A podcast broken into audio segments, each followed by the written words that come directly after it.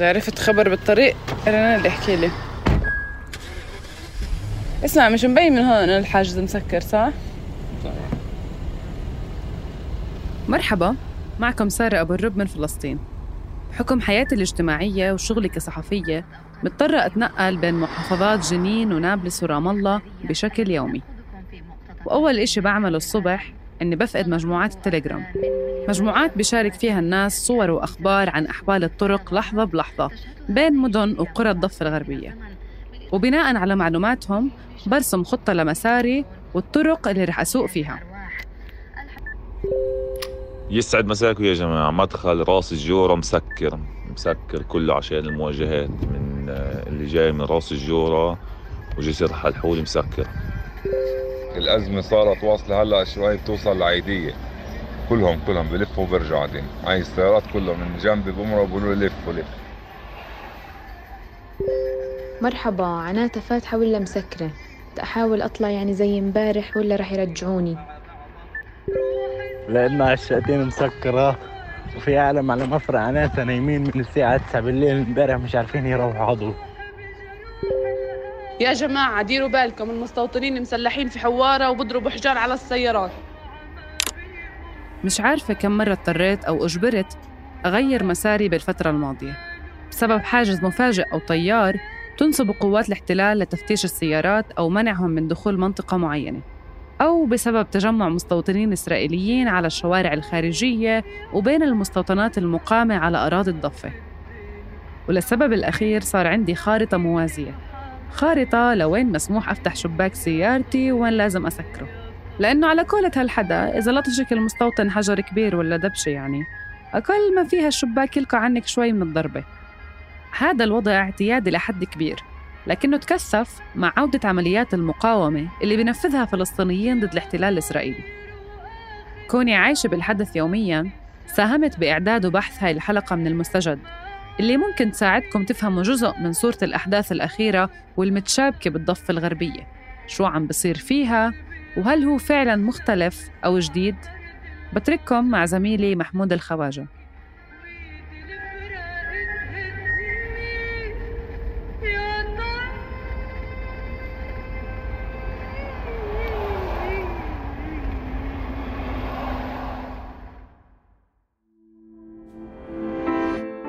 مرحبا هذا بودكاست المستجد وأنا محمود الخواجة في كل حلقة بناخدكم بعيدا عن ضجيج العناوين حتى نتعمق في واحدة من قصص أو أخبار عالمنا ونعطيكم الصافي.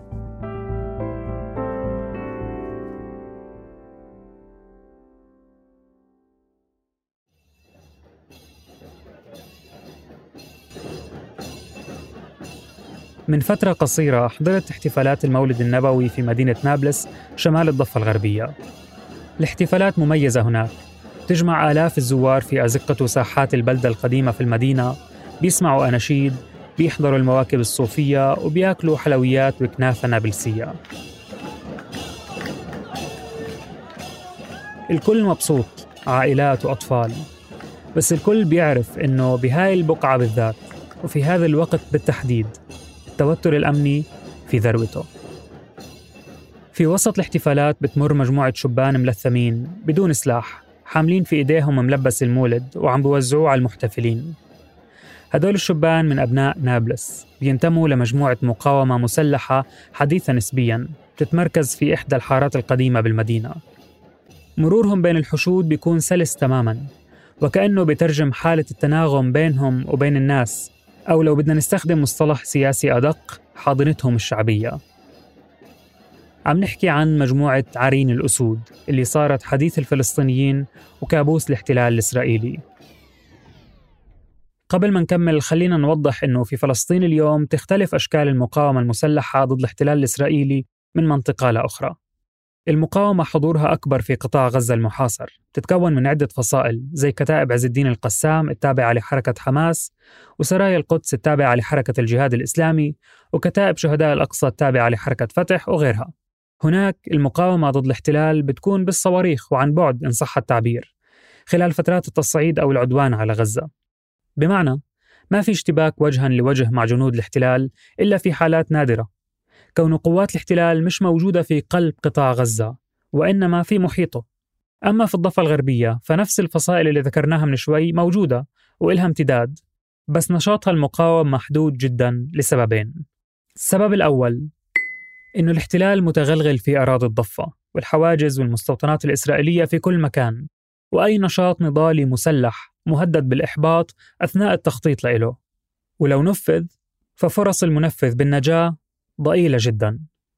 السبب الثاني إن السلطة الفلسطينية غير معنية بوجود مقاومة مسلحة ضد الاحتلال لأنها بتعيق مسارها السياسي القائم على السلمية واللا عنف بين قوسين.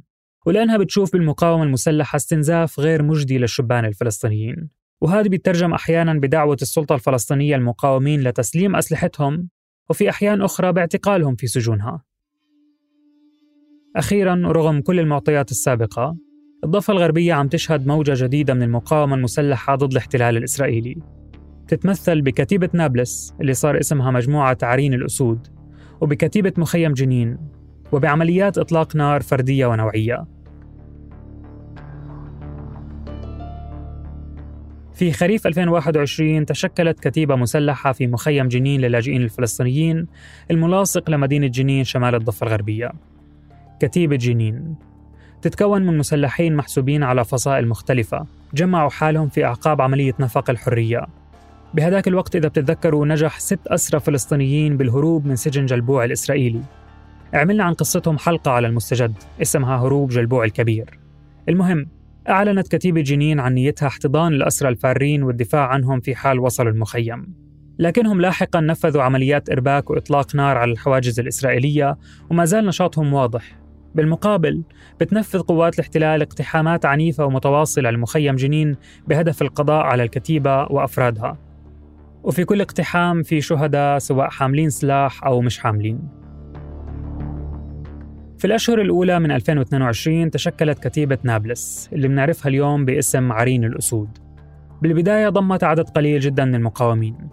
كان من أبرزهم الشهيد إبراهيم النابلسي اللي رغم عمره الصغير وفترة نشاطه القصيرة تحول لأسطورة بمجرد اغتياله مع مقاومين آخرين في الصيف الماضي. صورهم اليوم في كل مكان بنابلس. اغتالتهم قوات الاحتلال أثناء اقتحامها للمدينة بعد أشهر من المطاردة. أنا هنا هلا محاصر ورايح أستشهد. أنا استشهدي لي يا شباب. أنا بحب أمي وحافظ على الوطن من بعدي. وبوصيكم وصية بحياة عرضكم ما حدا يفرق البارولة بشرف عرضكم. أنا هنا هلا محاصر ورايح أستشهد. هاي كانت رسالة النابلسي قبل لحظات من تصفيته. كان عم ببلغ وصيته بكلمات بسيطة. أنا بحب أمي حافظوا على الوطن من بعدي. وما تتركوا البارود. بعد ثلاث أسابيع في أواخر آب أغسطس أرسلت عرين الأسود رسائلها الأولى عبر قناتها على تطبيق تليجرام. القناة اللي راح تصير وسيلتهم الأهم لنشر بياناتهم وتواصلهم مع الناس. من خلالها نعوا شهدائهم وثقوا عملياتهم ضد الاحتلال هددوا دعوا الجماهير لإشعال إطارات السيارات والتصدي للاقتحامات سلطات الاحتلال طالبت إدارة تليجرام بحذف قناة عرين الأسود لكن طلبهم رفض والقناة بتستقطب آلاف المتابعين يومياً. يعني حتى وقت تسجيل هاي الحلقة بتابعها أكثر من 238 ألف متابع ومتابعة من فلسطين وحول العالم. بمرة من المرات دعت القناة أهالي نابلس للتكبير من شرفات وأسطح المنازل.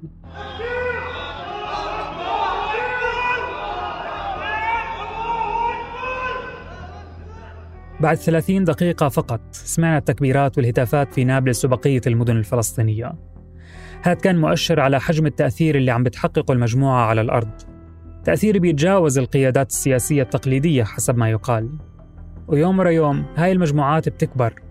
بتستقطب المزيد من المقاتلين اللي جزء منهم معروف الهوية ومطارد وجزء منهم غير معروف وبيمارس نشاطه المقاوم بالخفاء بموازاة حياته اليومية. أحد المقاتلين اللي اغتيلوا مؤخرا واسمه وديع الحوح. بيفسر في مقابلة صحفية سابقة لموقع ألترا صوت الالتفاف الشعبي حولهم بالقول إنه السبب هو نبذ الفصائلية والحزبية التي أتعبت شعبنا منذ النكبة حسب تعبيره. هاي الهوية اللي بتتبناها مجموعة عرين الأسود. ما بيعرفوا عن أنفسهم كجزء من الفصائل المعروفة زي حماس وفتح والجهاد والجبهة الشعبية وغيرها. وإنما كمجموعة مستقلة واحدة بتمثل الشارع وأحلامه بالحرية.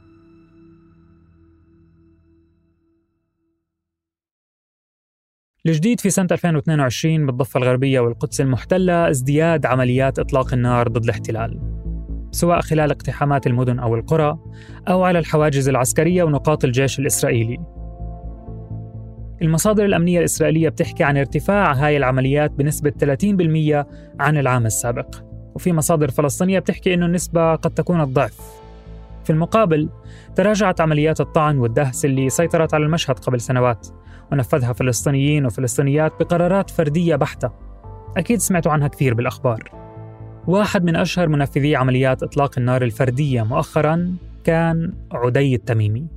قوة شجاعة نخوة وجولة ما شعر لحظة بإحباط. خلى عساكركم مذلولة هذا بطلنا ومن شعفاط. هاي الأغنية القصيرة بتحتفي بعدي من مخيم شعفاط اللي طاردته قوات الاحتلال 11 يوم. وهذا مثال بسيط على الاحتفاء الشعبي فيه.